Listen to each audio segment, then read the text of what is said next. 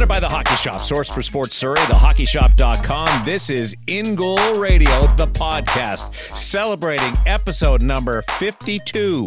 Let's bring in the co founders of In Goal Magazine earlier than normal for this special episode Kevin Woodley and David Hutchison. And gentlemen, I'm going to ask you two key questions.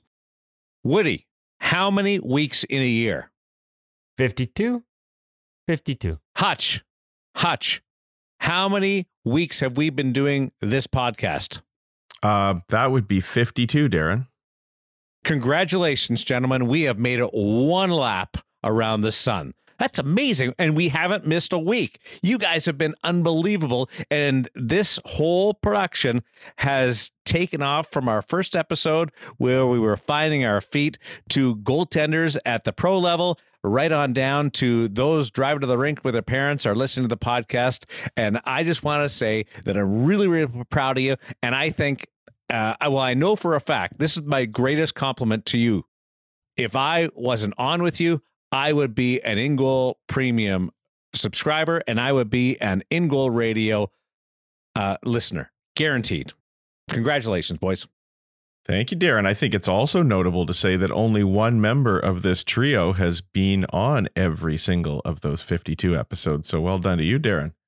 No holidays Iron for man. you. Always a working man. Yeah. He's got the streak yeah, going. Yeah you know what? Biceps uh, get you through in life. Uh, a lot of people uh, poo-poo my uh, my time at the gym working on my biceps but uh, but i get through. I was talking to a national hockey league goaltender this week about in goal radio the podcast and in goal magazine and uh, i didn't didn't clear it with him that i would go public but i just wanted to let you guys know that that it came up in a conversation. So we are we are everywhere including national hockey league dressing rooms and this week we are going to chat with uh, one of the most influential goaltenders on and off the ice, Robin Lehner of the Chicago Blackhawks. And we are going to go uh, across his platform of save selection and how he approaches the game. And uh, and something that just jumped out at me was uh, was how he approaches the butterfly and changing things up. And you guys, uh, listeners, right now, I speak to you directly. You're going to be fascinated by this conversation that Woody has with Robin Lehner, and just just kind of out in the middle of the dressing room. That's that's the coolest part about that uh, that discussion, Woody. Yeah, no, it's and and uh, to be honest, uh, I don't think we mentioned it in the interview itself, but maybe cooler. It's uh, it's game day, boys. Like this is on a game day. Chicago did not practice. They, they came in early, but took the day off. So my only opportunity to talk to Robin was on a game day on a night when he would start against the Vancouver Canucks. And Robin being Robin, he he he not only did he probably expected it because we typically have these chats when he comes through town, but he was gracious with his time. He was thoughtful with his answers. He was passionate as always about the position, the way he plays it. Just you know, got to be one of my favorite all time interviews. Uh, a guy who really does sort of no holds barred, just tells it like it is, and his approach to the position, his thoughts on the position his evolution going from the Islanders to the Blackhawks, a defensively stingy team, to a more wide open chance trading team, and talking to us about how he's actually changed his approach behind it, how he's a little less technical because the amount, the type and style of shots he sees aren't as structured as they used to be before. The whole thing was fascinating. I know our listeners are going to enjoy it, just like I enjoy every time Robin comes through town. We have done interviews in cars. We've done interviews in like uh, stick rooms, anywhere where it's quiet. And this one was just done just in the regular setting of a, of a dressing room, basically. Yeah, pretty much. By the when we started, it was kind of your regular media session. The rest of the media was in the room talking to everyone else on a game day. And I sat down next to Robin and we started talking. And frankly, I kind of expected the media to come over and interrupt for a scrum. But the next thing I know, I looked up, the room was empty, and it was just me and Robin talking. And then actually, Corey Crawford, so cool. Crawford was out late taking shots, and uh, as the backup that night, he was out there with uh, all the scratches and and doing doing the works that backups do, and out there late. And he came in, and we wrapped up with Robin, and we just sat down and talked gear for about five ten minutes, not with a recorder running, just just chit chatting. Yeah. So I'm kind of a nightmare for PR staffs, but uh, the guys don't mind sitting down and chatting, and the the PR staff of the Blackhawks was kind enough to let me sit and chat long past everyone else clearing out of the room. That is so cool. Uh, Hutch, uh, it's it's a fascinating interview. It's really cool. Oh, it is, and don't don't you wish more guys would be like this? I, I I'm always harping on about the fact that uh, the media, I guess that has to include us, um, tends to get on these guys if they're too honest with their answers. And it's so nice that a guy like Robin feels comfortable being completely honest and, and open with us. So uh, that's another thing that Kevin does so well is he makes sure that these guys know that they're talking to a goalie only audience, to people who are like them, and uh, and really it's it's it's a friendly interview all the time. So they really open up with our listeners, and and I'm thankful that uh, that Robin did, and I hope more guys Yeah. will be comfortable doing that. Well, and go- goalies, uh, if for those that have not been in a National Hockey League dressing room or a professional dressing room for that matter, goalies are the most intimidating people to approach uh, for reporters. You, you Really? kind of, you, oh yeah, I found that anyway. People kind of tiptoe up to the goalie. Are you talking today? You're not talking today, especially in on a game sense. day. Uh, Yeah, game Of day course, and uh and there's there's sort of they everybody converges all at the same time and this is uh this is this is a unique one uh to hear robin Lehner uh speak Well, just to give you a comparison, I can't talk to either Canucks goaltender on a game day, starter or backup. And that's becoming more the norm around the league where it's, you know, sorry, both goaltenders are off limits on a game day. I do believe it's quite often it's not the goaltenders themselves, it's PR staffs and policies and things like that. Um, so it is refreshing. We've had a few guys make exceptions. I remember Flower coming in a few years ago and he's like, I don't talk on game days, but come sit down and you know, we'll just pretend we're having a casual conversation. You can record the answer. So some some sometimes membership in the goalie union has its privileges with some of these some of these guys or guys that pull you into the stick room to have a conversation. So the rest of the media doesn't see they're violating their policy on on game day talking. But for the most part, it is getting harder and harder to access these guys. And so when they do give us this much time, uh, we're we're grateful, and hopefully our audience is grateful too. Because like I said, Robin's insights are fantastic. and robin's uh, journey through the mental health uh, and addiction has been well documented and uh, we we totally uh, are uh, appreciative of his openness in uh, in this endeavor to to make everybody aware of what happens to you, me, and your neighbor when it comes to depression and mental health. Uh, and that takes us into K. Kane Van Gate. Talk talk about mental health. I'm just kidding. I'm just kidding. careful. Now this this this this guy, he's like I followed him for a long time. This is the first time that I've heard Kane talk, and there's not a more confident person out there. I mean, uh, he he's he's got it going on. That chest is puffed out. oh, that's a beauty segue, Darren. Wow. Is it He- not?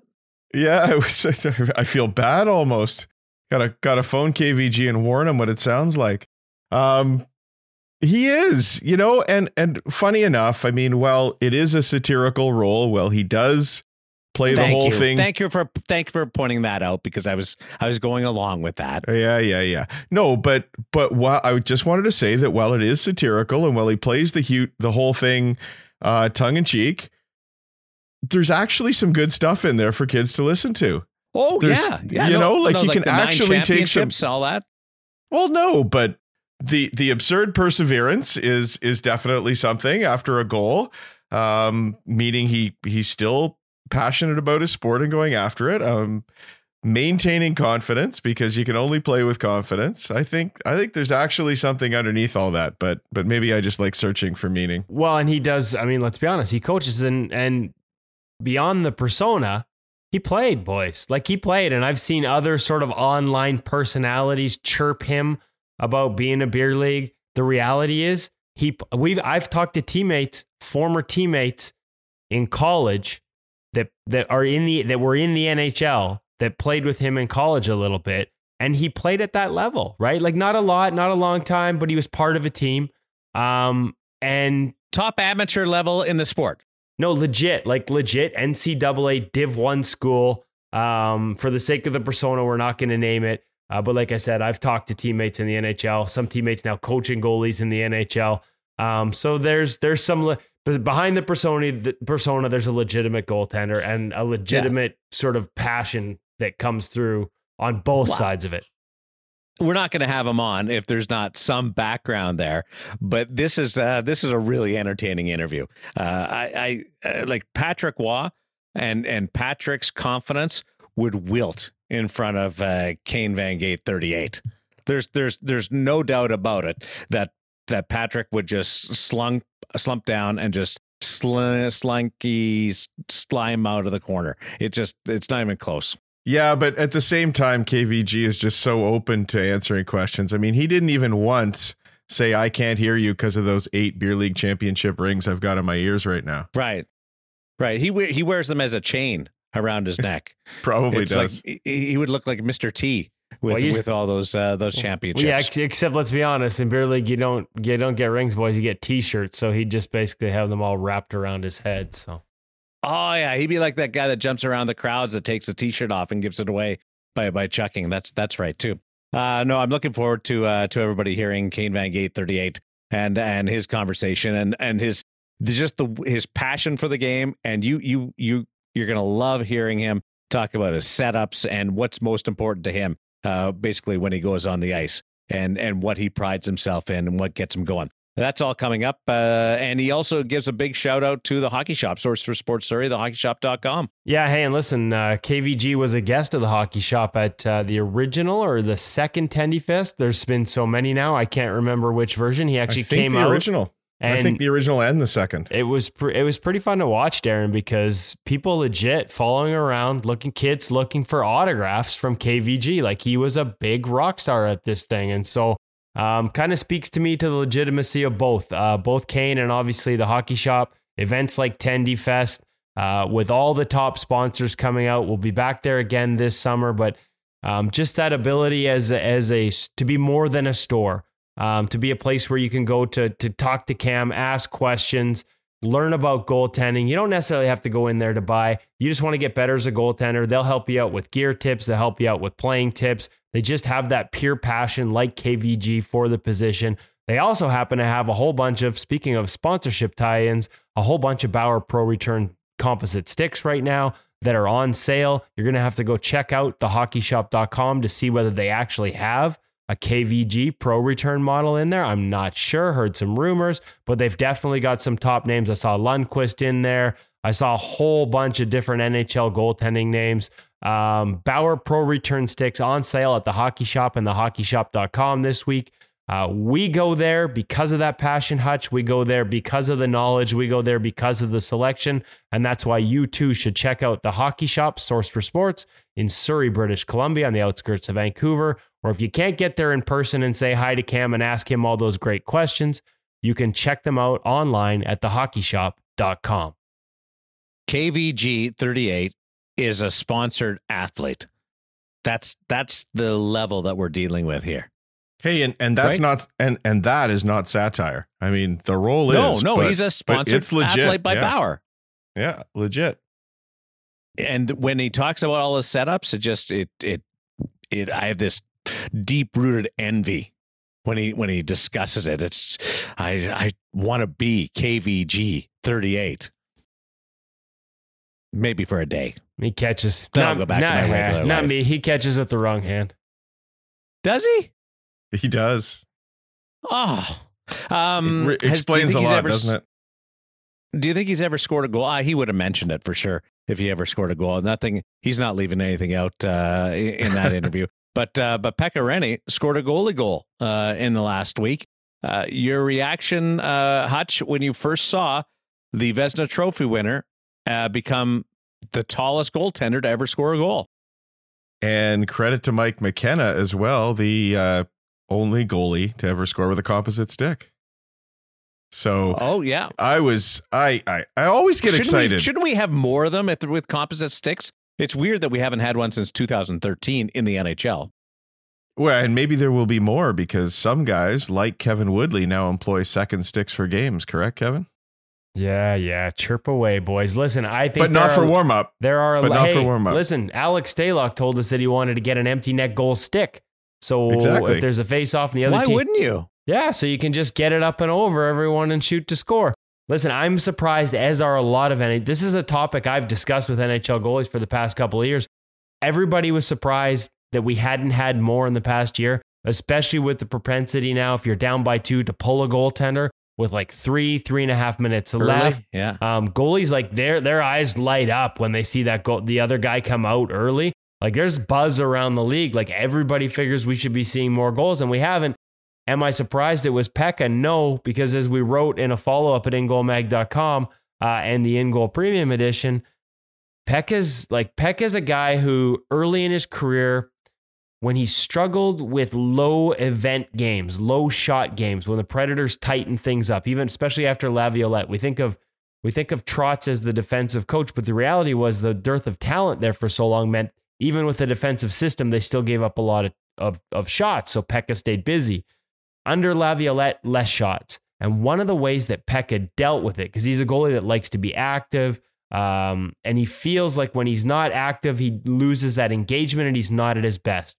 So he decided he was going to handle every puck he could. And if you watch him go behind the net, he will go after rims off the glass. He'll go after rims that are halfway up the dasher. He will slide into the boards in a freaking butterfly and like slam into the boards to stop it so that he can stop it and handle the puck. Michael Hutchinson, one year, I had to do a story from NHL.com asking goalies what it was a Christmas story. So if you could take one thing from another goalie and have it left under the tree for you, one skill, what would it be? And most guys, I mean, Carey Price's movement was the number one answer. But Michael Hutchinson said Pekka Rinne's ability to stop rims behind behind the net. It's a game changer the way it helps out his D. It was a great point, and it was one of the reasons that Pekka was out there corralling a bouncing puck behind the net, knocking it down, out there early, giving himself time to roof it over everyone and score. So, you know, usually, hey, goalie goals, we all cheer for them, but in Pekka's case, there was a very specific set of circumstances that led to the skill um, that allowed him to score that goal. And it was uh, 190 feet because he was right against the the boards behind the net, uh, and he let that thing go. I was I when it bounced. I wasn't sure it was going to hop the right way, but uh, but he got he got the shooter's roll and, and good on him. Hey. We should get the uh, Major League Baseball home run trackers to find out what the longest goalie goal in history is. We should get yeah. a distance on all of these. Yeah, he was definitely behind the line and dropped the knee, old school style, and let her rip. It was Hey, listen, if you want a guy who deserves a good bounce, Darren, uh, one of the best guys in the league uh, from a personality and just kindness standpoint, uh, Pekka's got a ton of good karma coming, so hey. I'm not surprised it bounced his way. What does dropping to one knee uh, do for you when you're shooting the puck like that? Uh, a little more leverage, a little more power, especially when you're trying to get it up and over and out of the zone. So everyone's in that zone. You want to roof it up really high. Yeah. It's just like a just like a shooter in some of our pro reads, right? You you've You've seen some of the goalies talk about seeing the guy with that top hand kind of tweaked and sorry, yeah. dropping down to lift the shot. And that's part of the read as a goalie. Well, on a shooter, just same thing as a goaltender, right? You sort of drop that knee and get a little more leverage and a little more pop to get it up up high and quick. I tried it a couple of times before this. I don't know why I was out there screwing around and I couldn't get it to work. And so I was trying to figure out the uh, the reason why guys do it. Stop shaking your head, Hutch. You know, there's there's a lot more stuff that I've tried that doesn't work. Hey. No, I was just going to say it doesn't do anything for me. I'm exactly no. the same as you. I've tried a number of times. It just embarrasses me. I'm, I've never, I like here. I'm, I'm going on what other people tell me, guys. I'm not pretending I do it myself. Let's be honest. At my age, try it. I listen. I try to go down as infrequently as possible because it's getting harder and harder to get back up. Yeah, I know, but tr- but next time try it because I can't. Uh, somebody's gonna have to show me what like what the technique is for it. But I I have witnessed different people do the one knee down and shoot. And I, I didn't know whether it was power, whether it was height, what uh, what the exact uh, benefit was from it. Oh, Darren, I, I believe you've just handed us. Pekka Rinne is visiting me here in February on the 10th with the Nashville Predators. Oh. I think you just handed us a nice little video segment, Pekka showing us the one knee drop and what it does for him. There you oh, go. There, you, there go. you go. That's got in goal premium I, written all over it, boys. I love it. Flower, uh, Marc Andre Fleury still wants to score a goal. Uh, that's uh, on his bucket list. So there's uh, there's a lot of guys still thinking about it. Um, we should also mention the Russian Revolution in goaltending that uh, that is occurring. Washington and uh, the New York Rangers with uh, Shesterkin coming in and giving Georgiev and who's the other guy in New York? he wears what what number is he? He's battling for crease time with Shesterkin and Georgiev. Look at how the guy can't close his, his, the guy who can't close his glove. Yeah, yeah, that guy. What's uh, mm. what's his name? He, I can't remember. The, the Lundqvist Woody, clause. He, Woody, Oh, turn, yes, turn around. yes, I was yes, going to say, that's Woody, him, just that's turn around him. and read the name off the jersey at the back of your wall there. Be- the- hey, only Yeah. Only Olympic gold medal winners go on the wall, so it must be a special name. Listen, Lundqvist can close his glove now too, for the record. I did Oh, not know that, that? changed. Yes, he is. Oh yeah, he's he's adjusted that. It doesn't close it all the time, but he can close it. Ah. Big- uh, he's being. scoop. Uh, well, have we? Have, are we seeing the future uh, with uh, with Shesterkin coming in? Oh, for sure. Like, um, but let's not be dismissive of the present either. In the form of Georgiev, who was having a heck of a season up until right before Christmas. He hit a bit of a skid. I think he went through a f- up until that four games from December 23rd till like mid or I guess January before his last start, so January 8th or whatever. I think he gave up 18 goals in four games. Prior to that, he was actually better than Lundqvist, at least statistically. So, and he's a guy who's played above the expected save percentage throughout his career with the New York Rangers. I like Alexander Georgiev's game. And you talk about Russian Revolution. I've gone through his Russian roots with him and his transformation once he went to Finland and started working with Fredrik Norrena. Shesterkin's the future. Don't dismiss Lundqvist. He's got a 910 save percentage right now, and a lot of people like, oh, is his best past him? When you adjust his numbers for the shot quality through ClearSight Analytics, dude is top five in the league. Top five. People are writing him off like he's over the hill and done. He's top five in the NHL. So um, obviously, I'm a fan, but I do think he's still able to perform at that level. Maybe not as often. Maybe you can't play him like you used to. And they rode the, you know, I mean, they rode the wheels off him in New Yeah, York for years. But you can't. You can't. Even Georgiev was getting four starts in a row.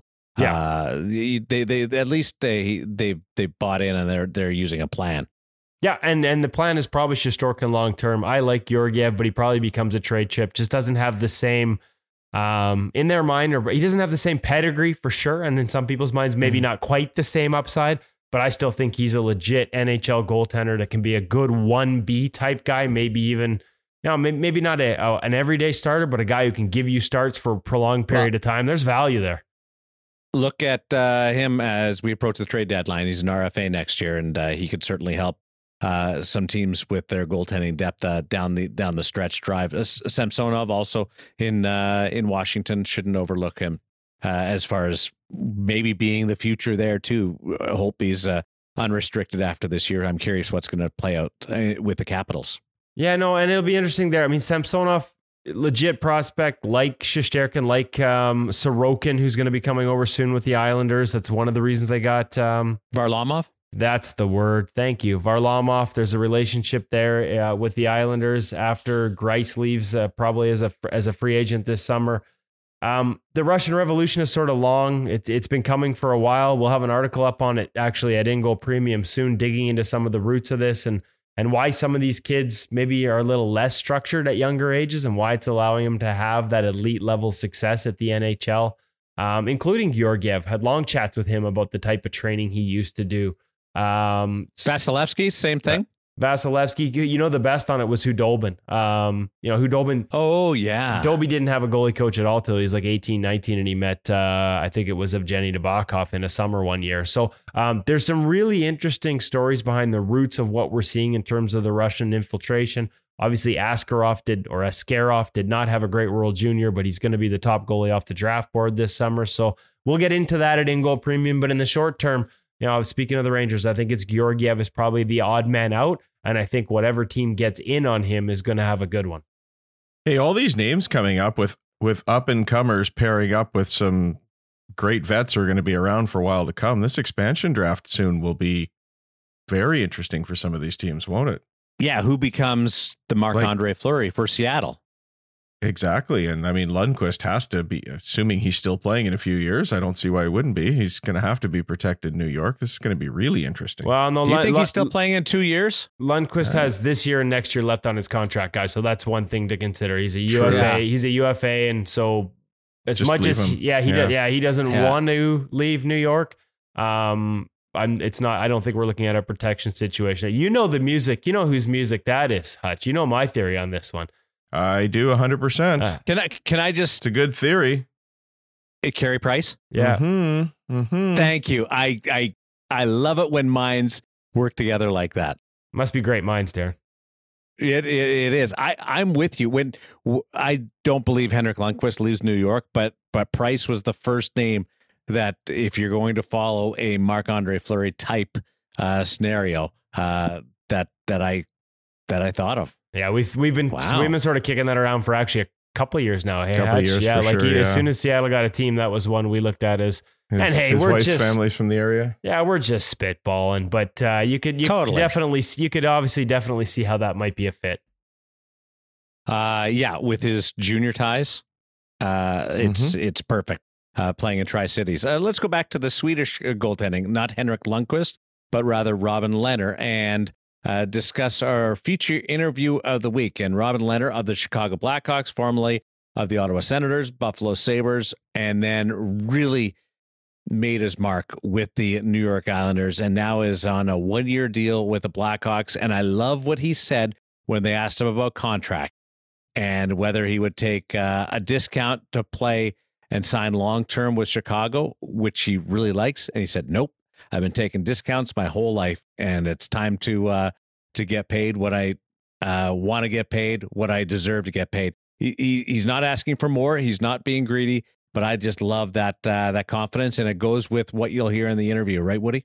Yeah, I mean, he certainly doesn't lack that, and it just it's just a forthrightness. And I think that question, obviously, I wasn't there when that question you talked about was asked, Right. but I think the implication, as I understand it, of the question that that he responded to was that he would need to take a discount or another short term deal because of everything he's Yeah. been through from the mental health side, and and clearly and understandably, and uh, I would agree. Um, he shouldn't have to, and and Nope. from a performance No, standpoint, you know, I have questions about goaltenders on new teams, right? Like we we've talked about how do you measure who's going to fit in a different system, a different style, and all those things. As Lehner talks about in this interview, like he checks all those boxes.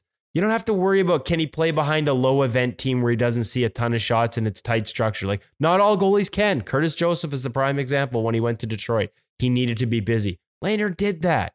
Can he play behind a team that plays wide open fire wagon hockey? He's doing it right now. I talked about the stats from Clearsight Analytics that had Henrik Lundqvist top five in the league while everybody else was writing him off as, you know, as being on the downside. Robin Lehner's number one when it comes to goals saved above expected based on shot quality. Robin Lehner is the number one goaltender in the NHL. One year after being a Vezina Trophy finalist behind a stingy team, he's having that type of season behind a much looser, more wide open team. There's just not a lot of question marks about him. To me, absolutely, he deserves to get paid.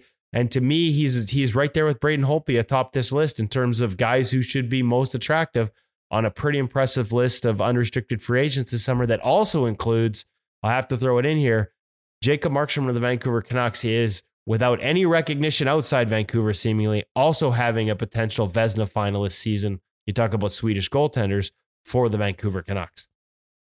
Uh, yeah, I thing I love about Robin Lehner is he's motivated and he's willing to do whatever it takes to make uh, everybody make sure everybody knows that uh, that he is the goaltender and he's can stop the pucks and everything else is uh, is behind him. He's willing to acknowledge it. He's willing to talk about the the the mental health part of uh, his life, but he's a goaltender and he's not going to uh, let uh, let the other stuff detract from his performance and and boy, motivation can be a powerful tool when you're a professional athlete. It is our feature interview presented by The Hockey Shop, source for sports Surrey, thehockeyshop.com. The Chicago Blackhawks goaltender Robin Lehner with Kevin Woodley on In Goal Radio, the podcast.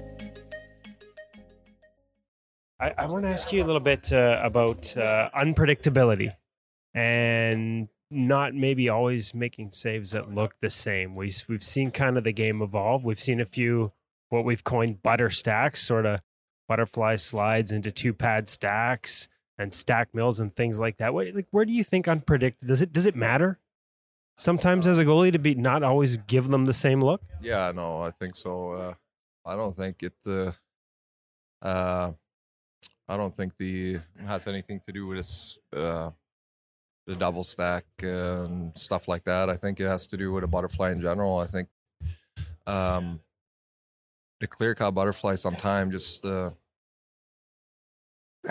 I just feel like the the players in this league shoots too good these days. Uh, there are uh, they're obviously the biggest biggest coverage is in the butterfly for sure, but uh, it's also players are getting better and better, and uh, they're they're starting to expose a lot of the butterfly goalies on clear clear line shots. Uh, you know, you see so many coming down the wing, and you they go short side uh, every day in NHL. You see a lot of goals going that way, um, just beating them over the shoulders, and I just feel like uh, you, have to keep uh, evolving a little bit. Maybe not go down on every shot. Maybe uh, go one knee down. You know, get you used to shoulders a little bit more and stuff like that. I, I think that's helped helped me quite a bit, and uh, I just think players shoots too well. Sounds. I mean, it, patience is that a fair description of no matter whether no matter how you do it, or is it? No, I mean, uh, sure, patience is more important now than ever, but. Uh, I mean, I, I, just go more one knee down saves than ever uh, the last couple of years because you, know uh, the the regular butterfly just doesn't cover enough up top, uh, and um, try to use your shoulders more. Try to you know the one knee down is starting has worked for me quite a bit. Uh, but it's tough, you know. It also exposes your file a little bit, so you have to be little bit, uh, really, really patient to be able to to make those types of saves. But I think unpredictability is getting bigger and bigger, anyways. Uh, uh, because I mean, there's more and more video, more and more pre-scout, and uh, uh, players are getting better and better. So you definitely have to be more unpredictable. Unpredictable. We talked at length last year about your adjustments with Piero Greco and, and Mitch a little bit in New York. Now Jimmy Waite, a new voice. What's what's been the focus? Has it been a continuation of what you did with the with the Islanders, Robin, or has it been anything new you've added, or anything? It's kind of a game of constant evolution.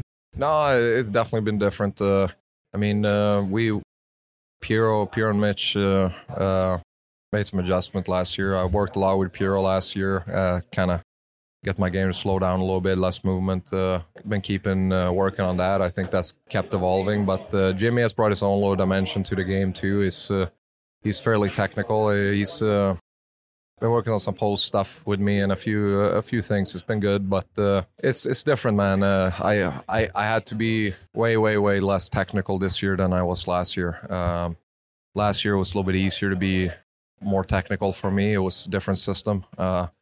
There's there's a lot more chances here. Uh, there's a lot more clear cut chances, and being that technical that was last year would just not have worked here. Uh, I have to stop thinking about the details quite a bit here. Just try to make the save somehow. So it's it's been less technical this year for sure. A mental adjustment as much as anything, a mindset almost, Robin. Yeah, no, uh, I mean a little bit. Uh, it's just uh, it's been more folks just saving the puck, uh, not how you do it here, because sometimes you as a goalie, you know, you start thinking about how to make the save, and um, it, it, becomes harder. Uh, but it works in certain systems uh, where that you can use that to your advantage, especially in Long Island, where it, it was a little bit more uh, predictable. Here, um, we're a very good offensive uh, offensive team, but we there's a little bit more, or there, there's quite a bit more chances uh, here uh, uh, rush chances, about just chances in general, but a lot more rush chances. So there's gonna have to be more read and react here this year for sure. And you've, I know you've said it before, but it's not like that's new to you. It's just an adjustment from one year to the next. Yeah, no, uh, you you you you you work with what you got. You know, it's uh, you you try, try to. Yeah. That was the thing you didn't have to worry about right? Not as much odd man. Yeah, no, no, last year that's what uh, the Trotz system was good at. Uh, not generally, um, specifically speaking, but uh, uh, good chances or grade A chances, stuff like that. It was just uh, no, not that much rush chances last year in the system that Trotz uh, brings to the table. And but again, I was more used to having rush chances and stuff like that from Buffalo, Ottawa days. And but I mean, that's kind of what people don't understand like uh, I, w- I went down to a 2 2.0 GAA last year. That's only because of rushes. Uh, you know, if you don't, if you see five, six rushes a game, you're gonna let one in. Uh, that's that extra goal against. Uh, I mean, you can save three, four of them, but there's gonna one that's gonna go in. Uh, so that uh, that extra uh, GAA on your stat record is is gonna be reflected if you have a lot of rush chances. Just uh, doesn't matter which goalie it is it's it's it's not a big it's not a big deal. But uh, this year has been quite a bit of chances, uh, a lot of shots, quite a bit of uh, high danger and rush chances, and I don't mind it. Um, I don't mind it. Uh, there was a lot of.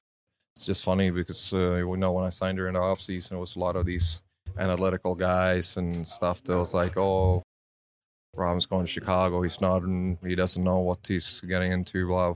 I'm like, that's what I'm. That's what I'm used to. And people forget that I was a 92 percentage uh, before. Uh, uh, in Buffalo, uh, my whole tenure in Buffalo was a 92 percenter, and uh, but uh, you know you don't get credit when you don't win. It's just simple as that, and so you can see that this year too. I'm for sure playing at a quite a bit higher standard this year than I was last year.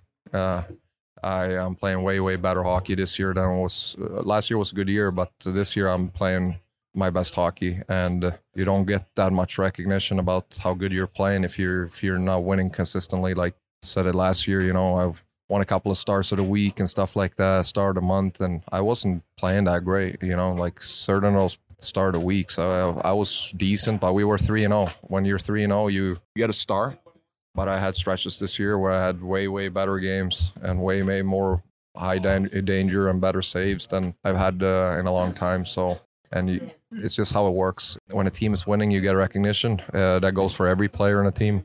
When you're not, it's uh, not so much. I wanted to, I wanted to ask you one. The other one was, um, it's funny because I said the same thing. The numbers might change in Chicago, even if he plays good.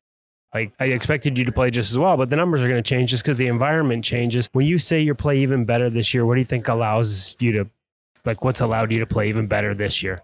No, I think just keep evolving. Uh, still, I'm 28 years old. It's uh, one more year, one more year of experience. Uh, um, keep growing on my game, seeing the puck really well. Uh, but um, yeah, no, it's, it's, I still feel like I'm fairly young in my career, even though I've been in the league for a while. Uh, but we keep getting better and better. And uh, uh, no, I I definitely think I've been playing some of my best hockey this year for sure. Um, and I, am thinking, like my mindset's gone away from a lot of the tra- traditional statistics. I'm I'm trying to be more of a I focus more on quality starts than anything. Uh, even from last year, I think uh, consistency has been a big thing for me. You know, as many games as possible, over 90, 91 uh, percent. Just trying to be consistently that not to have those swings and I think I started 22, 23 games this year, and I think I have one or two under 91, 91%. Just I want to have that level of consistency. And it was the same thing last year, even if it was more consistent the results last year. I think, I mean, I got pulled last year one one time, I think in it's 50, 50 some games, and there was not many, many of those games that were under 91, 90, 91%. And uh, it's just kind of try to be there and show up so you give your team a chance every day to win. I think that's one of the statistics I try to zone in on the most. Um, and uh, yeah, just keep uh, working on not letting in clear line shots. Uh, that's a big thing for me. You know, like if they're gonna beat me, they're gonna have to beat me, and and uh, the, the other team is gonna have to do something something good to be able to beat me. And uh, the clear line shots, I don't want that to uh, be be able to beat me. So I keep working on that, and that's been working well the last few years as well. I don't let in many clear clear cut uh, shots from, uh, and um, I think that's uh, a big thing too. But you know, in the end of the day, when when a team is winning, that's when uh, when you, when we as goalies get a lot of credit. Uh, there's a lot of good goalies in this league that don't get much credit because they're not on a consistently winning team. And there's goalies that are on consistently winning teams that are not playing that great to get a lot of credit. It's just how how things work. And I, I say that about uh, if you want to really want to look at it, if you look at Gibson right now, you know, like I always said, Gibson is one of the best, if not the best goalie in the league. But uh, when the when his team was really good, that's what everyone was talking about. Gibson's the best. Gibson's the best. And I mean, I couldn't agree with him more. But the last one and a half years, when his team is not that good anymore, now all of a sudden is he struggling while Gibson's not playing to his standard? No, he's the exact same goalie. It's just not. When you're on a good winning team, you get credit. I had that discussion with uh, both Bishop and uh, Vasilevskiy this year's awards too. You goalies don't get their awards or get the recognition without a good team behind them. It's just how the goalie uh, goalie thing works, um, and uh, you see it over and over again. And all the great goalies that everyone talks about around this league for the last forever, you know, they're they're on great teams. And same with uh, you know Fleury and Lundqvist and whoever it is, they always had their really good defensive uh, teams that play around them. They build around them. Uh, and uh, then you get recognition and people see what you're doing. I was going to say Lundqvist is when everyone all of a sudden the numbers have fallen off, and I'm like, well, it's not like he's forgotten how to play goal, but that environment again has just changed in front of me. Still one of the all-time greats. Of course he is, uh, but again, the Rangers has never been this before.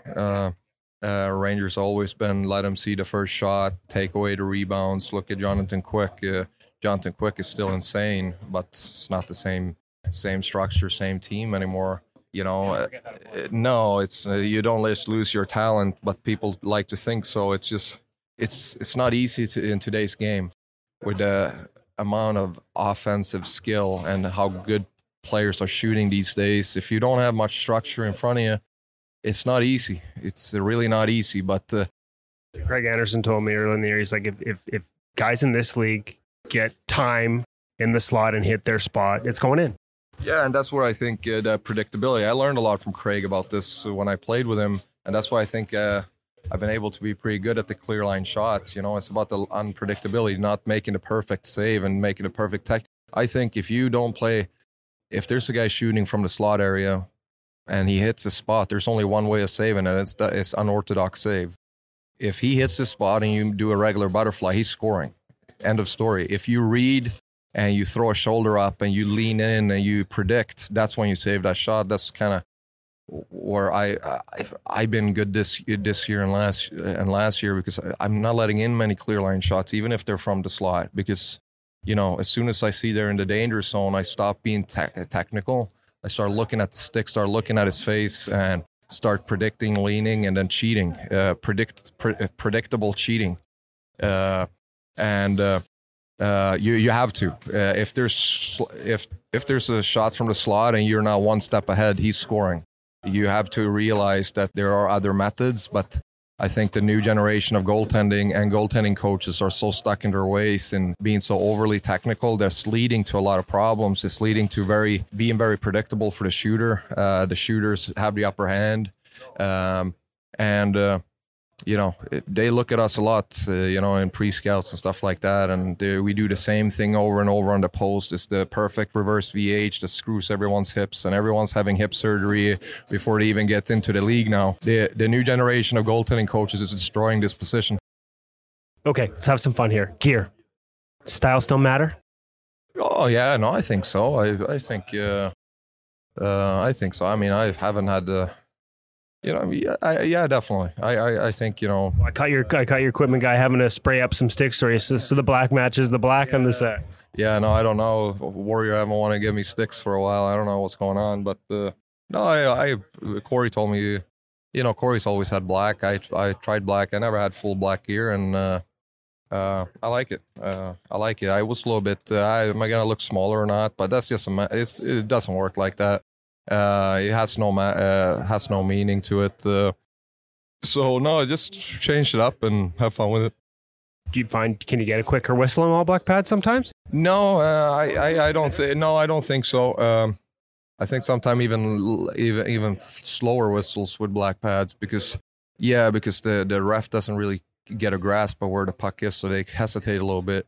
The, the only thing with the black pads that screw with me in the beginning was my blocker because my, my glove is not very much forward, but my blocker is forward. So I keep seeing black in my peripherals. So it kind of screwed me the first few games. Uh, I keep getting caught uh, seeing my blocker in my peripherals, and uh, the black just caught me a little bit. But uh, that's over now. But uh, um, no, I I kind of like the the black pads uh, to be honest. Uh, it's uh, been working out nice. Okay, so last one, uh, I saw that they had stitched on. It's the same here, stitched on the pads. Not to get into it too much, but just where you are personally and professionally, is there no coincidence, Robin, that the two? Like, how much pride do you take in the work you've done on that side, and how much does it allow you to go out there and play freely as a goaltender?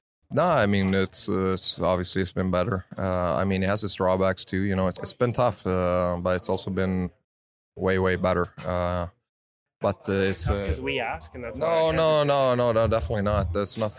You know, when you become sober, it's just not everything just doesn't become perfect because you stop drinking or whatnot. You know, other problems arises. You know, you start dealing with anxiety and stuff instead, which I didn't have before. so I mean, it's it's a, it's a, it's a saying uh, in uh, AA that uh, you have to deal with the wreckage of your past no matter what. You know, it's you doesn't only because you become sober, not everything just disappears. You know, it's, it's you still have to battle through the same the same battles, but without your your your your help, so so to say. But I have finding other helps for myself in in a better way now. But uh, um, no, the same here is just more of a why why I like the same here is, is here organization and their message is more of realizing that uh, we're all struggling with something. It's not just one person or one in five or whatnot. Uh, everyone in every team that I've been on or every person that I've ever met, everyone deals with something and everyone has some type of battle in their life. And we, we, we like to put these mental aspects or addiction or whatever in certain pockets of society, which truly is just not correct uh,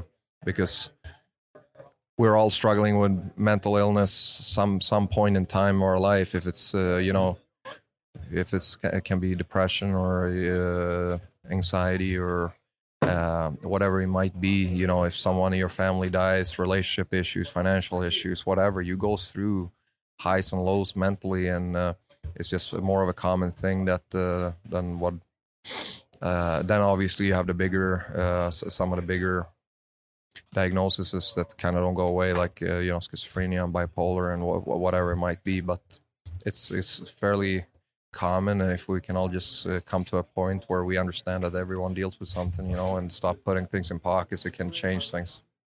You, having a being able to be the guy that like do you think it helps does it mean a lot that other people see you being public about it and it can help them yeah, no, for sure. I mean it's a, it's a stepping it's a starting point. Like we, we we there's a lot of people doing a lot of good things but uh, just be more open if people can just be more open uh, about it i think you can uh, can help change the uh, change the situation long term. Thanks,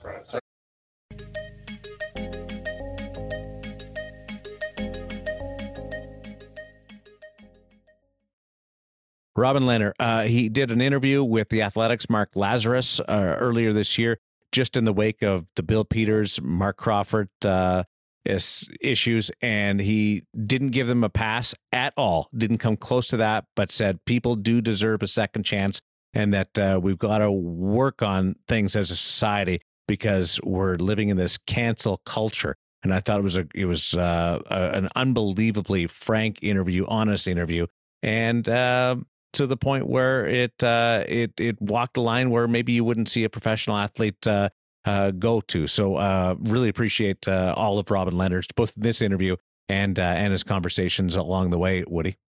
Yeah, I mean, and to me that just follows what we talked about earlier. He's passionate about the position, but he's passionate about a lot of things, and he's going to share his opinions and and share that passion when he has a, a belief about something, and he deserves credit for a ton of it. Um, I do, I do wonder. I, I hate to say this, it shouldn't be like this, but I do wonder not the mental health, but that passion, that willingness to be the spotlight, to talk, talk as openly as he will about anything. Whether that there are teams in the NHL that just don't want that spotlight, just don't want that in their room. They want you to be seen, not heard. And um, I don't agree with it, but I do wonder if there will be teams in unrestricted free agency that shy away as a result. I think we know the answer is there probably will be to me that's their loss because because uh, yeah. he's because he's but, he's as good a he's as good a speaker as he is a goaltender. And I you know is he always right? Probably not. None of us are. But um he's got a passion and he speaks from the heart and he, and he speaks openly and honestly. And I love that. You know what? There's there's always reasons uh, goofy um unusual asinine reasons why a certain team doesn't want to talk to a, a certain player or strokes that uh, athlete off their list in all sports. And hopefully we're a little bit more open uh, on this subject now than than we have been. But yeah, I, am with you. I, I, think some teams will stay away. It's not right, but it uh, it's certainly uh, a, fact. Uh, more more teams will take a look at it because of his body of work. Two years in a row, though, Hutch, because he's been he's been he's been a rock star. Yeah, you can never be 100% certain how anybody's going to fit into any organization. But as Kevin has so rightly pointed out, he's done it in two very sy- different systems now. So you know exactly what you're getting when you bring Robin in. And he's become a fan favorite in Chicago. They love him uh, and what he does and, and how he reacts and and uh, his sh- honesty about the shootout right on down to uh, the in goal community talking about one knee down saves. I mean, there, there's guys that wouldn't do that just because it doesn't look as good and it's clunky and it's awkward. He doesn't care. He just wants to stop the puck. As we saw with that pro read segment at uh, In Goal Premium with Craig Anderson, I mean, there's advantages yeah. to doing it as well. It's, totally. It's not just to throw shooters off. Uh, Anderson spoke of a, a, very particular reason for doing that. So uh, I, I love that the position is continuing to evolve. And Robin's in many ways at the forefront, even though it's a little bit throwback, isn't it? That it is. So, do we know uh, what style uh, KVG thirty eight plays? Is he a pure butterflyer? I think he's a. I, I think he's a pretty traditional butterfly goaltender, although he does catch with the wrong hand. Uh, but again, that's probably knowing you know how elite he is. He probably planned it that way just to throw off the shooters. But if you listen to the segment that we had, um, there is a little bit of a reference to technique there. We've got a bit of a throwdown for a a, a showdown competition yeah. with Cam at the hockey yeah. shop if Cam is is willing, and uh, and we also had a bit of a uh, challenge to a shall we call it a pad stack competition with our own Kevin mm. Woodley. Ah, yeah, I can't so stack the pads. I can't do that. We're looking forward to the next uh, visit. Okay, here here's my only thing with that challenge, uh, and, and Kane. Um, this is uh, this is meant to be uh, just a, a bit of a question about uh, your style in the sense of you're obviously a modern goaltender, KVG 38. Because if it's going to take you three to four weeks to work on your pad stack to get it ready, you're uh, you're a newbie compared to us because we can do it. We can throw a pad stack out there with I, like one or two days. I can't. Whoa, I can't. Seconds, seconds, and I would just bust out the old Coopers if we had to have a competition. But, totally. But I think KVG was really, really just alluding to his dedication to the craft, and and he's going to take anything seriously. You guys can throw a pad stack, guys. I can't. I I can't. Like I just I've oh. I didn't grow up like that, and Kevin I, just I throws his back. It. Yeah, I just I hey, basically uh, lie down. You wait till you see. I, will check out my Twitter timeline. Uh, there were some people were in a, a rural rink in Manitoba, Reston, Manitoba, and on the wall is a picture from 1987 of Darren Millard getting the MVG uh, medal at this tournament.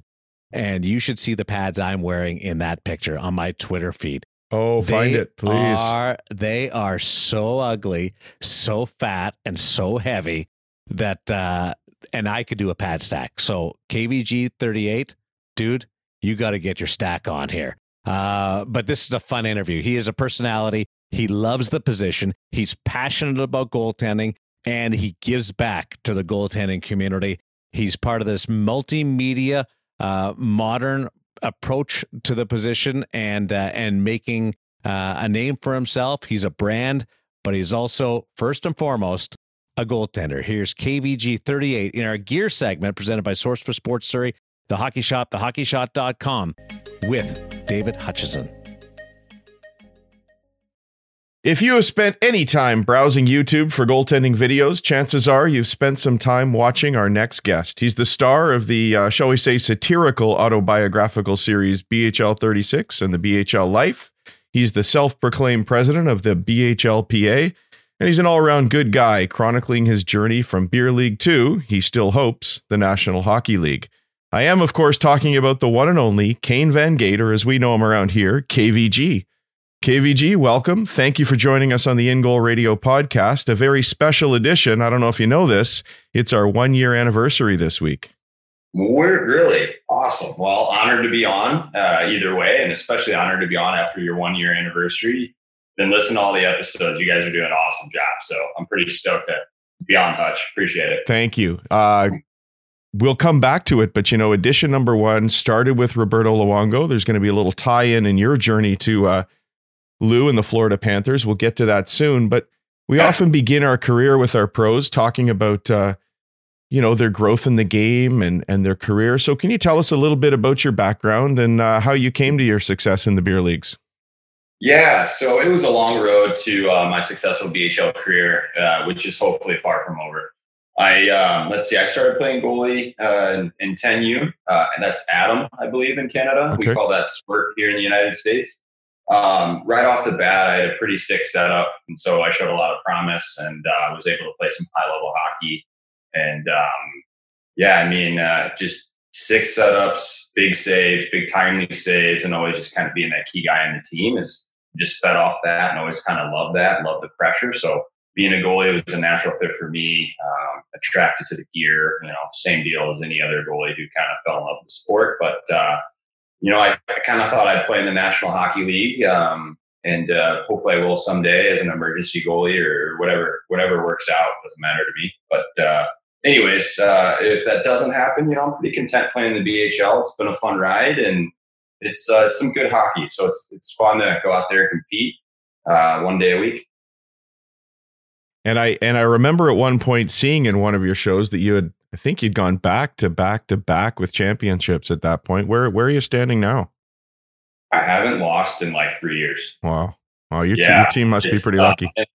A lot of people chirp me because I only average about six or seven shots a game because I got a pretty good team in front of me. But you know, it's it's not easy to sit there and watch the other goalie make 25 saves and all of a sudden you've got like a slap shot from the blue line that you got to stop. You know what I mean? So um, it's it's been you know I take a lot of credit for all these championships, but yeah, we're on like five in a row now. I think so. We're on a roll with the boys. Well, as uh, as Grant Fuhr said, you know, it's not how many saves you make; it's it's which ones and when you make them. So uh, exactly.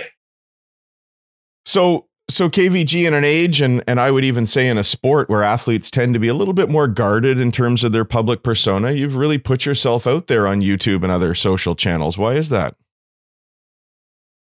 Well, I just thought that there was a void. I thought there's a lot of um, you know talented hockey players out there that didn't make it to the NHL, and so I just thought I'd share my story. And I'm just really glad that people have followed along and, and watched the videos. And so just trying to give uh, not that I'm an average Joe or anything, but some beer leaguers are, um, even though I'm you know on the upper upper echelon of, uh, beer league. But I just wanted to give all those guys a voice and and uh, you know let the world know that just because you don't make it to the National Hockey League doesn't mean uh, your story isn't important and shouldn't be heard or seen by others. Right on. Now, whether it's your your time growing up from those days in squirt hockey or or as a beer leaguer now, we all strive to be the best we can. How do you continue to develop your skills for that shot at the bigs? Uh, six setups is a big part of it. I think you got to look the part. Um, when I was in school, I heard somebody say, dress for the, the job you want, not the job you have. And I raised my hand. I said, I already do. I got a custom setup. I look legit.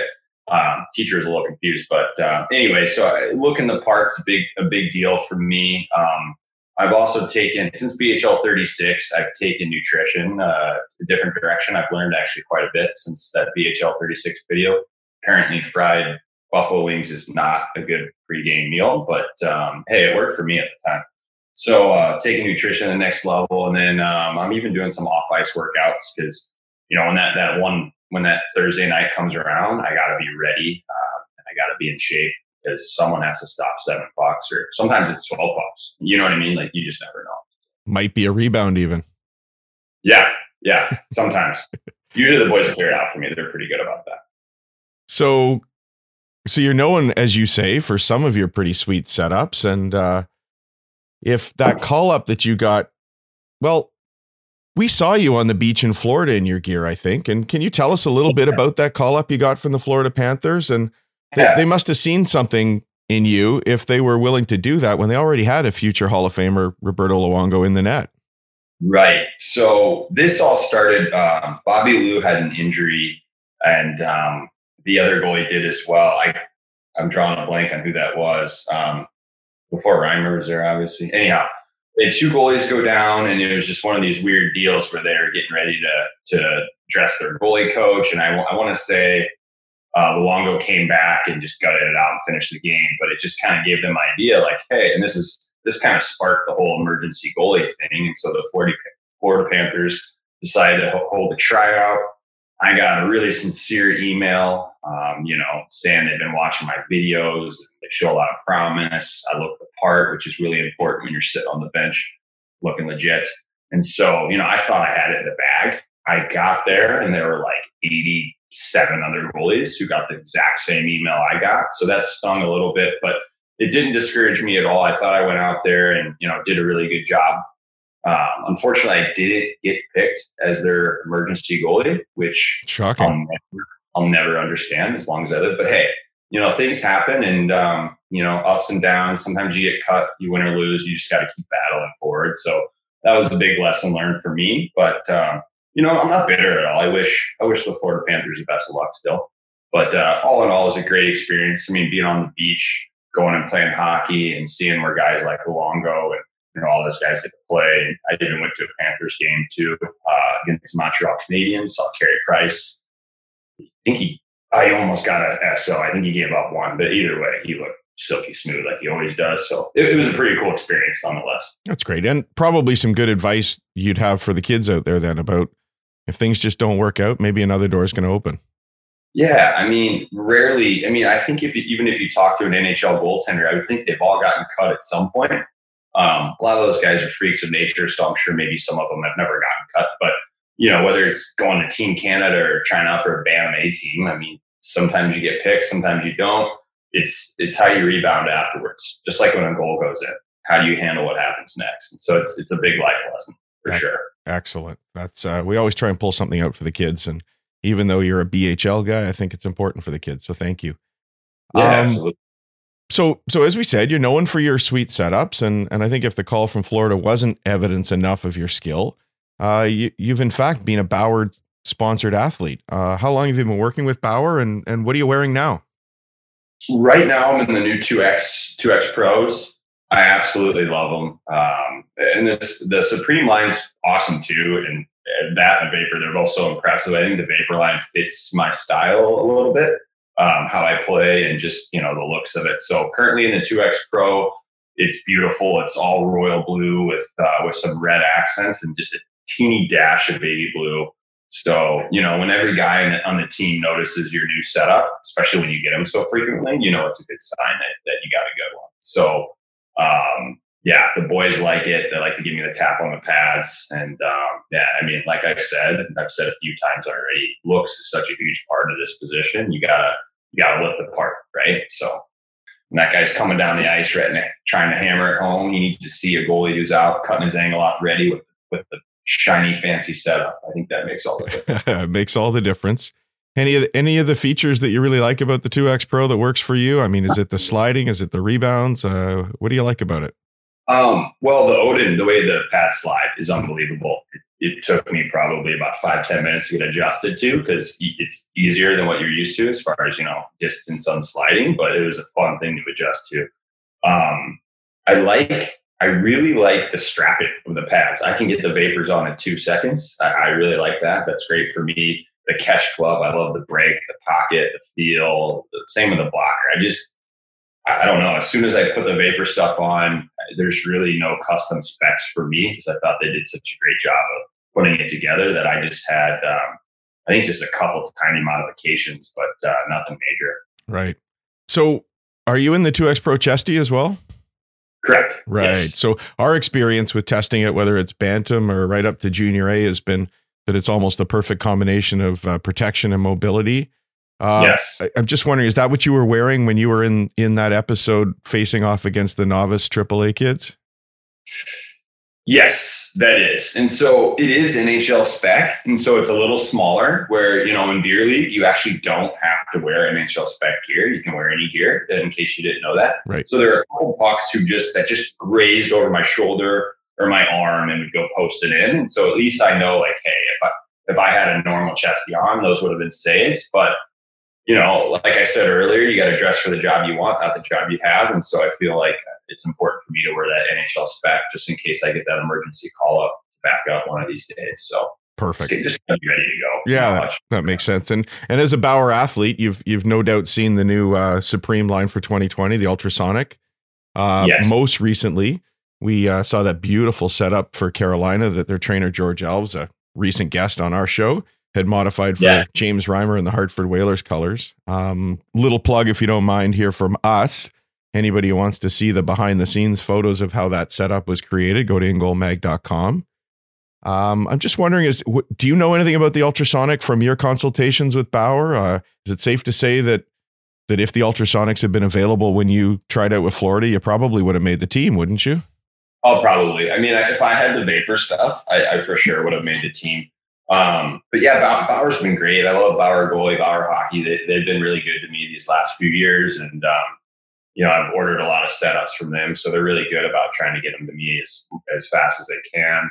You know, and get all my custom specs in. So I've had no issues with that. It's it's been a pretty smooth process, and um, you know it's been cool to see their innovation in the goalie in the goalie industry. I mean, when I first started wearing Bauer, there were only a handful of guys in the league in the by league, I mean the NHL, not not my beer league, uh, who were wearing it. And so, you know, now to see when they came out with this Odin line and, and all this stuff, it seems like they've really ramped up their goalies, their their goalie part of their uh, brand, and to see all these guys in the show wearing it, it's been pretty cool. Uh, I, I, don't know if my videos have anything to do with it, or if it's just you know the quality and the product that they're putting out there, or maybe it's a combination of the two. But uh, anyways, it's it's been cool to see nonetheless. And anything you can tell us about the new line, or I mean, we're we're not really allowed to say much just yet. I uh, honestly I don't know much about the ultrasonic line um, yet, outside of the pictures I saw. I uh, I sent Ben Bishop a few text messages about it, and um, you know he just said he really likes it, great feel, and all that stuff. But even he was a little hush hush. He didn't give me too much intel about it. So um, yeah, I don't know a lot other than it looks like to me it looks just you know, like a upgraded version of the Supreme, which, you know, that's exactly what it is. But what those mods are and those upgrades are, I don't know yet. So I always defer to you guys or, or you know, you guys are, are goalie gear nerd to, to, figure out all that stuff. Cause I, I, thought I was the smartest guy when it came to goalie gear until I met you and Woodley Hutch uh, up in Vancouver. And then I realized I wasn't. And so, yeah, I usually defer to you guys on that stuff. Uh, too, I, wish, too, I wish I had a better answer for you. too kind. Well, speaking of Vancouver, uh, Kaner, we first met when Bauer and the Hockey Shop brought you up to Vancouver for their annual Tendy Fest event. And public public appearances by sponsored athletes isn't really all that uncommon, but it must have been a special experience for you up there. Yeah, it was really neat. I mean, just getting to BC was cool because it's BC. It's beautiful. There's there's everything: mountains, beach, city, all that stuff. Um, but yeah, going to Tendy Fest was special, and thanks to Bauer Goalie for inviting me uh, the hockey shop for you know letting me come out as well. It was just neat to to meet a lot of kids who have been watching the videos, uh, whether they've been watching for a month or since the beginning. It was really cool to meet. I think I met hundreds of goalies there. I mean, you remember for there sure. goalies everywhere, and so I've never seen anything like it. Um, the hockey shop were really puts on a good show there, and they have all the vendors, you know, Bauer, CCM, Bonds, all those guys there, and showing off all their new setups, and then it, it was just, it was really neat to be a part of. So the big event is at Burnaby Eight Rinks, and and like you say, it was like walking into a shopping mall full of goaltenders. Yeah. Um, but you must have had a chance to go actually visit the hockey shop, and Kevin calls it a little slice of goalie heaven. Uh, what was your experience? Loved it, and so that's actually well. I'm going to backtrack here. Um, us going to Tendy Fest for a couple years is kind of what allowed us to shoot the hockey journey film, which we'll get into later. Um, but just going up there and and just seeing the event was cool. But going into the store at the hockey shop, the basement, I remember, and this is this is in the film too. But the setup they have, they have a whole wall of pads, and I know you could say that about a lot of stores, but they have like a, their wall is like next level. Like it just, it's hard to put in the words. Uh, you just have to see it for yourself, I guess. But it was, I was blown away by the breadth of product they had, you know, the color schemes they had, and, and just the the nice pristineness of everything. Everything was nice and clean and organized. Like it's not like some hockey shops where you walk in and there's boxes on the floor and things like that. Like it was it was a legitimate retail experience, and uh, those guys are doing a phenomenal job. So we're just stoked to be a part of that. That's awesome. So Cam joins us almost every week on this for our gear segment. Yeah. Uh, I think Yeah. he he may be usurped this week by your appearance, but uh, so the question is, uh, you versus Cam in a shootout competition with your buddy Pavel Barber, uh, who's going to win? Like Cam's a goalie and I'm a goalie. Yeah, yeah. Oh, for sure. I've never seen Cam play, but I'm I'm just 100. percent I want to go with myself. You got to be confident, right? I mean, if you're not confident, you're not going to win. So sorry, Cam. No offense, buddy. Maybe we can set it up next year. Yeah, I'm in. The the other competition we uh, Darren and I want to set up is uh, you versus Woody in the pad stack. How's that going to go? Oh, pad stack specifically. Yeah, yeah. Okay, you know, so- we could do like you know the Olympic gymnastics routines. We could score them out of ten or something. Yeah. Okay. Um, You know, I've heard through the grapevine that Woodley's pad stacks are are, are a work of art. So I don't I don't want to chirp too much here, but I'll I'll probably I'll probably beat him. Um, I think you know I don't have any kids or anything like that, so I have more time to practice. So you know, if we do that, just give me a heads up so I can have at least a good four to six weeks to practice my stacks. But um, that'll be a good one, though. I like that idea. We'd love to do that. And Woody's so old, he might not even get up after the first one. as long as he goes 10 out of 10 though that's a good average okay so so you already alluded to it and and we'll say you know you've gone from being a beer league beauty to almost the nhl and you're a famous youtube star and i'm not at all being insincere kaner when i say that many of my son's teammates uh, list you as their favorite goaltender as a result of your work on youtube I love it. now I that you've it. embarked on a career as a documentary filmmaker so can you tell us a little bit about uh, the hockey journey yeah so like any like any goalie who's ever put the pads on. I dreamed of playing in the nhl and i don't think that dream's ever going to die but you know as i get older i'm approaching starting to approach my mid 30s and so you know you got to think you got to be down to earth and realistic and think hey maybe it won't work out. So i'll keep pursuing that but another dream i had was to be a filmmaker. Um, i'm not an actor obviously like this is this is my real life and my day to day and real name and all that but um, you know i just wanted to take things to the next level and i just thought it was time. And so being up in vancouver the first time we went to Tendy Fest we had all these cool interviews with you know from woodley to you know uh, the guys from ultimate hockey fan cave to um, you know a couple uh, nhl alums and just all these we are gathering all this cool content. And so when we came back to Tendy Fest the following year we we rented some legitimate camera gear um, because it's really expensive. So we rented it and we brought it up and we actually got serious about, you know, grabbing as much content as we could so we could make this documentary film. And um, I'm glad we did. It's been, you know, about two and a half, three years in the making. It's been an insane amount of work uh, for my editor, but, you know, we've, I'm pretty confident with it. I'm really excited to share this with the world. And I just, I hope people like it. And, uh, you know, I really hope that we can just continue to do this. Uh, of course, I want to keep making YouTube videos, but you know, I would love to have a hockey journey series if, if at all possible, and and keep doing more of these. So that, that's that's the hope. But you know, as long as people like it, at the end of the day, I think I think it was worth all the time spent on it. well i wouldn't be surprised if you got the call from netflix or apple soon That's, um, that's the goal. That's the goal, Hutch. So, We'll so like any good talk show, of course, uh, you've brought a clip along from uh, from your new movie. Do you want to set it up for us? Yeah, yeah. Check this out. So this is just um, this is a piece from the trailer here. Which, if you want to see the full length trailer, you can go to my YouTube channel or see any of my videos for that matter. Uh, YouTube.com backslash Kane Van Gate thirty eight. Uh, that's the same handle for all my social channels. So uh, yeah, I would, I would start with BHL thirty six if you've never seen my videos. Um, and then from there, you can watch any video. But the Hockey Journey movie trailer should be uh, towards the top. So definitely give give that a peek. But here, check this out. All right, here we go. Uh, KVG's hockey journey. As you know, all roads lead to beer league. Whether you peaked in Pee Wees or made it to the show, if you want to keep playing hockey, you play in the BHL. Whether it's a men's league, a rec league, an A league, a beginner league, it, it's all the same. It's beer league. And did I think I'd always wind up there? Um, no, I, I always kind of figured I'd play in the NHL. Okay. Um, I'm still a little confused. I just don't get what makes this movie worthy. Like, what's the story? All right, that's that. That was great, uh, Kaner. Thank you for sharing that with us. Uh, I know we're all looking forward to our exclusive in-goal screening. Um, there will be one, won't there? Yes, I'm- I'm- absolutely. It's just it's just a matter of when, Right. and uh, hopefully I can uh, afford a plane ticket to join you guys, and it's not just something I send your way. Well, So, maybe when you uh, come up to Vancouver, we can have an exclusive screening for all the Vancouver-based uh, in-goal premium members. yeah, I actually like that idea. I like that idea. Speaking of premium, not to get sidetracked here, but I'm freaking loving it. It's Oh, awesome. thank you.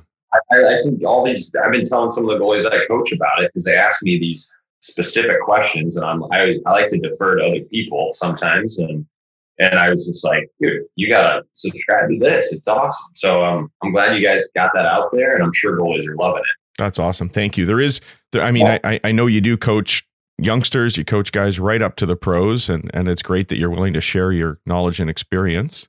Um, I've especially enjoyed the way you interact with young kids on the ice, and just to let people know there is a an ask the in goal goalie dad who is not me. Uh, call him on premium. So if any of those kids have any questions or their parents, no doubt, are looking to you for for career advice, um, just tell them to send them our way, and we'll see what we can do. Yeah, we'll do. We'll do. Okay, so how and when can people see a hockey journey? Um, so thank you for asking that, Hutch. So we are hosting our premiere. Uh, for those of you who don't know, premiere means the first viewing of a film. So we're hosting that in St. Louis on Monday, January 27th, which is after the All Star Weekend, which is also here in St. Louis, Missouri. Um, so we're going to do that that Monday evening, and then after that, I think it's they say a four to eight, so a month or two month process. Um, so right now we've submitted it to a third party, which submits it to Hulu and Netflix and all the things. And so here, let me read this excerpt from my my editor because he didn't want me to answer this question. That that'd be great. Uh, he said, "Don't be cocky about things being on Netflix or Hulu. Just tell people it'll most likely be available for digital download on iTunes or Amazon within the next month or two. Tell them you'll make announcements when that happens. Seriously, please don't be cocky. Okay, so yeah, that was that was written by my editor. So it's kind of up in the air, but according to him, it's probably going to be available on iTunes for download here in the next month or two.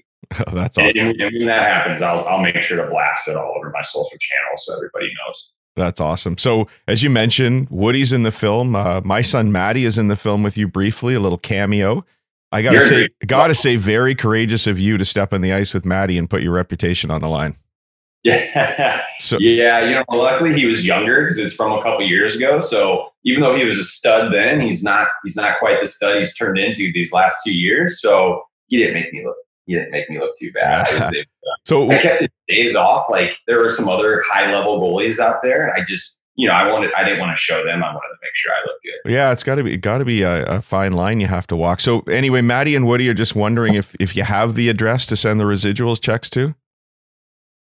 Yeah. Um, yeah. So I'll, I'll pass that on to my editor. That's something I let him take care of that stuff. So we'll, we'll figure that out later. or your agent, I guess. Yeah. I'm still working on one of those. Oh, Okay. Uh, We, I'm just kidding. Yeah. No, I have an agent, a manager, and a PR person, and um, do you want to give Yeah, a little shout out? a team of people. Yeah. So I'd like to thank all of them for all their support because you know they exist and they've been a big help. That's awesome. Okay, KVG, I want to thank you for joining us on the podcast today. Uh, we recently had Joel Hofer on as our first junior guest, and all that took was a world championship for him to get invited on. We knew one day we'd have a beer league guest, and all it took was uh, now now I hear five time back to back to whatever uh, champion as Eight well. total, to be clear. Eight total, sorry. Eight total, but five consecutive. So, Oh, yes. so there was an injury year in there somewhere. Yeah, yeah, Yeah, actually, in the BHL life, I hurt my back and I missed a session. The boys couldn't pull it off without me, you know. So maybe, you know, like I said, it may be seven or eight shots a game, but it's uh, it's easier said than done. Well, one championship for every shot you get in a game. Uh, that's that's pretty darn good. Thank you for joining us. We hope you'll return uh, when you're in the show. Perhaps we can have a pro read segment on In Goal Premium with KVG. Yeah, yeah. If that if that happens, I'll still find the time for you guys for sure. And thanks for having me on, Hutch, uh, and you know Woodley, all the guys, and I wish you guys all the best. Thanks, thanks, Kaner. Have a great one, buddy. Yeah, you too.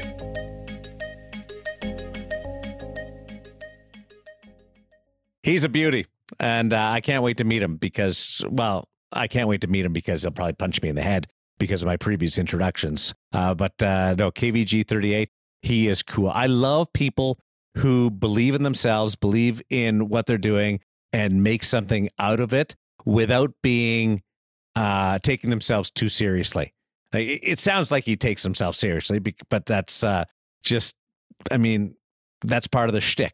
Uh, and uh, and he's really cool, and and we, I followed him forever, so it's neat to hear him. Hutch, uh, you really, it sounds like you had to ask him three or four times to come on, though. Oh, it was a real challenge. Um, Mostly, mostly it was hard to fit it into his schedule. To be honest with you, right, right.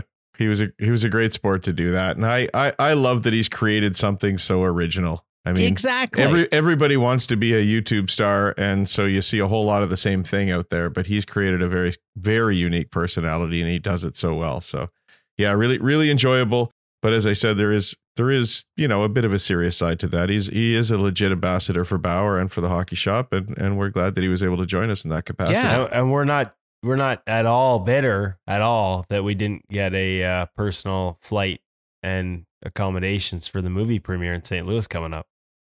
Mm, I'm a little bitter. I'm a little sour. Maybe Why we can did- get Darren up to Vancouver for when we have the in goal premiere up here. You know what I was thinking? Where's what like there's no better place for a premiere than Vegas. Let's do it down on the strip. You know, you know what? He was legit excited about that idea. I did mention that to him uh, offline. Uh, I offered him your couch. I'm sure you're good with that. Yeah. And uh, no, maybe maybe Darren's living room will be the premiere for about six of us. premiere. That's uh that's a very intimate. We'll we'll be able to sell it uh online as, to the to uh to our followers as an intimate uh Yes. premiere uh with his with his documentary. So I can't wait to see it. It's cool. And and again, he doesn't take himself too seriously, but he is legit. He's a goaltender and played at a very high level and he continues uh, uh to play the position today. Woody, Yes. what do you have left for us at the very end? Just some uh, some words of inspiration for me as I as I go into this week because I have two ice times coming up.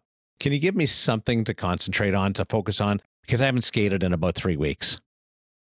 I'd love Ooh. to come up with something really intelligent, but um, I'm coming off a three week absence uh, myself, Darren, and let's just say that uh, my return was not glorious, nor was it successful last night. So I'm sh- I'm not sure that like this might be a blind leading the blind segment if I tell you how to come back. I don't know. Woody would recommend one of his motorized foam rollers. No doubt. Probably several hours worth of foam rolling before hitting the ice. That's, These that's are with new new new guys. I wouldn't pull that uh, foam roller out in front of people I don't really know. I wouldn't pull out a foam roller in front of people I do know. Who would do that? Oh, sorry, Woody. Uh, yeah, would you, know, inter- interestingly enough, guys, we've been doing a big charity fundraiser for my beer league team. Uh, Yeah, I saw A little pat on the back before we uh, before we exit. The raffle itself is up over eighteen thousand dollars raised for the Canucks Autism Network, and as a team, we'll probably hit forty grand. But interestingly, like we did the online stuff, and that was great. But but the real grassroots, like where we made our money, was we just went into locker rooms, like banged on doors, walked in, and said, "Guys, we're a beer league team. This is what we're doing." 180 locker rooms over the past week we have walked into. And I am quite sad to report I did not see a single person on the floor in the middle foam rolling. So I, I now realize that I really am the exception rather than the rule. And I, I, I'm I'm a little redder now when you guys chirp me. The, the embarrassment is real. Yeah, I mentioned it a few times. I'm like, I'm worried about coming in before the game starts, guys, because I know your goalie's over there trying to prepare himself mentally for the game. Guys over there, like, huh? What? Like, okay, yeah. Um, I may be the only one that takes it that seriously before a Guy- game. But his- you know what? His foam roller's a uh, a two king can sitting beside him. Yeah, Woody, exactly. Woody is not that different from KVG. I Let's was be honest. just gonna say Yes. it's a perfect tie-in, guys, because where I got my serious warm-up from was the man himself, KVG. I'm not quite running laps. I'm not doing sprints up and down, at least when no one's looking. But uh, maybe a little too serious with the uh, extra stick for warm-ups and the foam roller in the locker rooms. So we might be able Yeah. to get an extra donation for the Canucks Autism Fund if Kevin were willing to do a foam roller demonstration at in goal. Yes. Maybe a little YouTube video with some guidance from KVG. Maybe they could even team up on it. Yeah, because that's what our audience wants to see: me writhing on the floor over a rotating cylinder. I don't think so, Oh, or a, uh, a, a vibrating. Well, if you pull cylinder. something, we'd love to. I would love to see you writhing on the floor. And I think there's a lot of other people would too. I don't Hey, care how it hey, comes hey, about. Hey, listen, if we have a pad stack competition, you're going to see me writhing on the floor. Okay, and before we go, uh, the idea that you have a stick for warm up and then you have the stick for games is ridiculous. It's But not if you- really a if- warm-up hold on- Hold on. if you had if you had a stick for games and then a really big hook for the empty net, I would buy into that.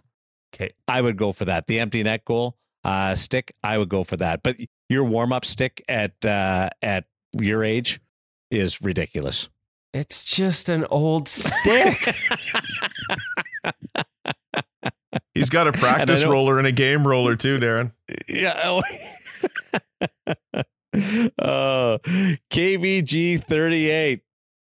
Do you, what are you holding up? I got a new roller. Oh. I got a new toy. It's a mini, a little mini ball roller. Gets in that. Of course Uh, you do. Of course you do. Does that thing How- have a battery in it? A motor? Honestly, Oh, honestly, li- how many rollers and rolling like devices do you li- have in that it's, office It's a right lithium now? ion battery, uh, Darren. So it makes it a little tough. You got to carry it on in your luggage when you go for a flight. It's a smaller one. Actually, gets it's actually small enough on the vibrating roller. You can actually get into the TFL band in front of the hip, which is a nightmare for goalies. Uh, Hyperice is the company. I wish they'd actually sent it to me for free. They should for this plug. Their stuff rocks. Yes, and they yes, should. I do have four or five of their products. You are a dork, but I love you. a, a, a big, beautiful, wonderful dork. But Flexible dork. I'm a flexible dork.